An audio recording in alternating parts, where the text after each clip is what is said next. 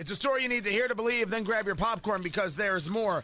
Even CNN is debunking this Jen Psaki whopper of a lie, this Biden administration garbage about the idea that the rise in gas prices and the rise in everything else is all because of the war uh, between Russia, or I shouldn't say between, the Russian invasion of Ukraine. Listen. Breaking here just moments ago, brand new numbers on inflation. So let's get straight to CNN chief business correspondent Christine Romans. All right, what do they say, Christine? They say that inflation is accelerating. These are pre war numbers as well. So many people had thought we'd see a peak in inflation in March, maybe. Well, now we have a war in Russia not captured, a war in Ukraine not captured here.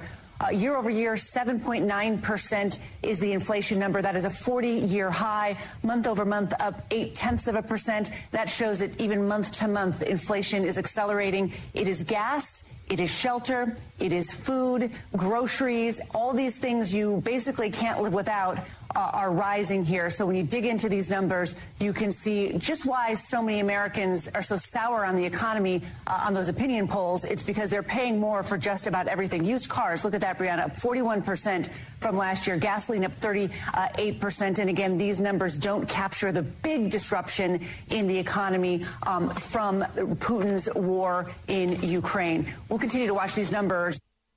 They don't capture the increases because of the invasion in Ukraine.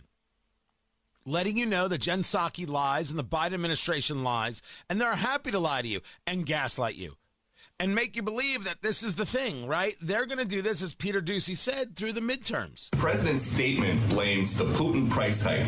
Are you guys just going to start blaming Putin for everything? Until the midterms? Well, we've seen the price of gas go up at least 75 cents since President Putin lined up troops on the border of Ukraine. And and last month, the statement didn't mention the Putin price hike. It mentioned inflation because of the pandemic. Why is that? Well, Peter, last year, last two years, there was a pan- global pandemic. Everyone who's uh, global economists have all agreed that that has been the biggest contributor to date of inflation because of the impact on the supply chain. Obviously, global events impact the economy, the global economy, as well as global inflation. And the uh, price hikes as a result that have ex- escalated over the course of time of President Putin's further invasion of uh, Uh, the impact on the global oil markets are, of course, having an impact. She sounded like Kamala Harris there. Total word salad, flustered and lost. She lost her cool. She lost her edge. She doesn't know how to answer the question because, of course, they're going to say this through the midterms. They're also going to lie about things like this that this is temporary. You know, you've, you've, noted before that inflation is going to wane or is expected to wane by the end of the year. Is that still your belief? These that continues to be the projection of the Federal Reserve of outside economists, and we really rely on them for their projections. But there is also no question that uh, inflation may be higher for the next few months than it would have been without the Russia, without President Putin and Russia's further invasion into Ukraine, particularly due to higher energy prices. And obviously, they will watch that, and we are watching that. But that is definitely having an impact. No.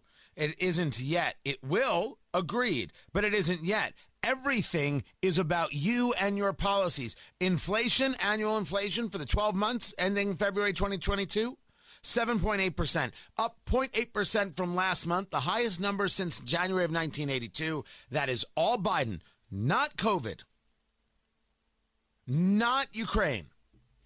Biden bad policies and a total lack of faith in the administration will lead to bad times.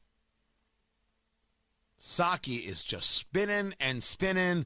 Man, she, she uh, to, to put it in parlance that progressives will understand, she's lying like Donald Trump. Yeah, except, except uh, the economy was better under Trump. Just facts.